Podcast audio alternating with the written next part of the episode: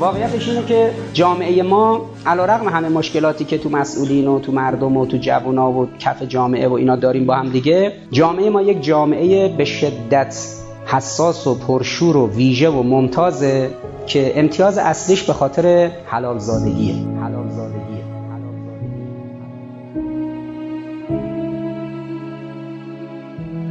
وقتی که سازمان ملل به این انجیوهای چنگانه بین المللی مأموریت داد که این وضعیت رو بررسی کنن، واقعا جای نگرانی داشت. ما جلسه‌ای که 2 سال پیش با کمیته صیانت از خانواده اروپا داشتیم، همون جریانی که رفتن یه راهپیمایی 1 میلیارد نفری پاریس و مادرید و اینا برگزار کردن، همزمان با هم تو چند تا کشور علیه ازدواج همجنس بازا و علیه سخت جنین و علیه به اصطلاح صنعت پورن و اینا، اون جریان یه 10-15 نفر از پیرمرد پیرزنای مطالعات خانواده و بزرگان این حوزه هستن که آمدن یه جلسات کمیسیون فرهنگی مجلس بودن، یه جلسات دیدار مراجع تو قم رفتن، یه جلسه کارشناسی اومده بودن مرکز ما که روی ابعاد چارچوب کار تو بخش سازوکار حلال زادگی سازوکارشو بررسی کنیم. حالا چون اینا بیشتر فرانسوی بودن، فرانسه بدترین وضعیت رو داره در اروپا، 57% رسما حرامزاده اند. آمار غیر رسمیشون تو سایتاشون میگه تا 90% هم میرسه، اما آمار رسمی تقریبا 57%. بخش اصلی مربوط به آمریکا لاتینه که کلمبیا تا 84% حرامزاده ان. همینجوری دیگه کشور بعدیشون میاد پایین. اروپا قاره دوم فاصله که حدود تقریبا 57%، فرانسه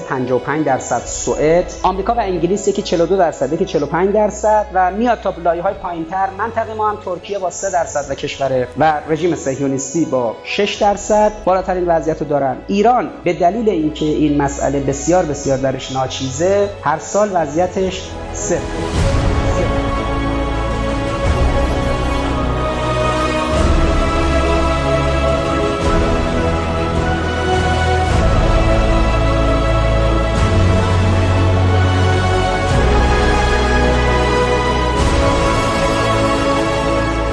این جلساتی که با کارگروه‌های خانواده کشورهای مختلف داریم، یک مسئله اصلی مسئله چگونگی بازگشت حلالزادگیه. حالا این حلالزادگی صرفاً خود حلالزادگی نطفه صرف نیست، حلالزادگی در زنای ذهنی، اونا بهش میگن سکس فانتزی. مطالعات عجیب غریبی تو غرب برای این قضیه انجام شده که خب از ما جلوترن، ولی مباحث فقهی ما از اونا قوی‌تره و مباحث تفسیری ما، چون قرآن صراحتاً داریم که خدا به ابلیس فرموده که ابلیس اینه که ولایت تو میپذیرن و شارکهم فی الاموال و الاولاد، در مالشون و در اولادشون شریک شو. خب چجوری ابلیس در اولاد کسی شریک میشه؟ اونجوری که به زنای ذهنی بکشه کار. این که وقتی میگیم آقایون پوشش مناسب داشته باشن، نمیدونم لباس عجق و عجقی نپوشن، این سازوکارهای غلط بدپوشیایی که پسرا دارن، یا این خانوما مثلا بدپوشی نداشته باشن، این ایجاد زنای ذهنی میکنه. سرباز بیجیره و مواجب ابلیس شدن در این مسئله به اصطلاح و شارکم فی الاموال و الاولاد. یک بخش حلال زادگی در حلال زادگی نطفه است که معلوم باشه پدر این بچه که این نطفه رو منعقد کرده کیه. یک بخش حلالزادگی در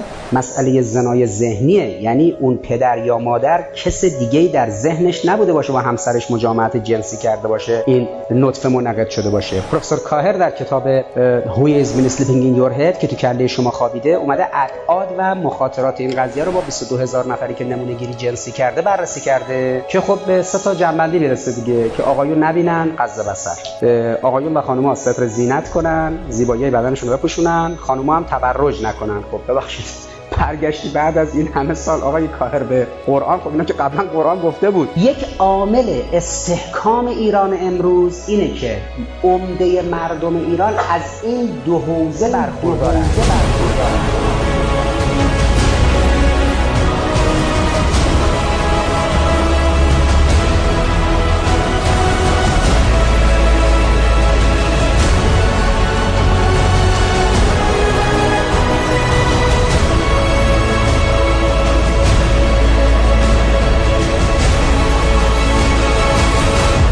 خیلی از مشکلات تو جامعه داریم، کتمان که نمی‌کنیم، اما یه چیزایی داریم که دیگری نداره، حسرتش رو می‌خوره. و امروز بزرگانشون، یعنی بعضی از این پیرمرد پیرزنای مطالعات خانواده غربیا 50 سال فقط دارن مطالعات خانواده تدریس میکنن. بعد میان اینجا بندگان خدا، آقا چیکار کنیم؟ میگیم آقا با صنعت پرن مبارزه کنید. میگن خب بعد آزادی بیان چی میشه؟ میگیم آقا جلوی زنازادگی رو بگیرید، میگه بعد آزادی مثلا دختران و پسران چی میشه؟ حالا این دختره یه مدت با اینه، یه 6-7 ماه بعد با اونه، یه 6-7 ماه بعد با اونه، به این میگن کوابیتیشن. بعد معلوم نیست توی مدتی که این نوسانات بود از کی بچه دار شد. هر چی میگه میبرنش تو فرمول لیبرالیسم، میگن پس این چی میشه؟ میگم آقا اگه میخواد بمونه تو اون چارچوب که نمیتونی نجات پیدا کنی. ما باید به جهان این مدلی رو که اسلام به ما داده، این مدل رو بتونیم هم تئوریزه کنیم در سبک زندگی، هم بتونیم بروز بدیم. وقتی یه ملتی چنین شیرازه محکم و فونداسیون قوی داشت، 40 سال که هیچی، 400 سال هم پای حق میمونه و حرف اهل حق یعنی ولی فقیه و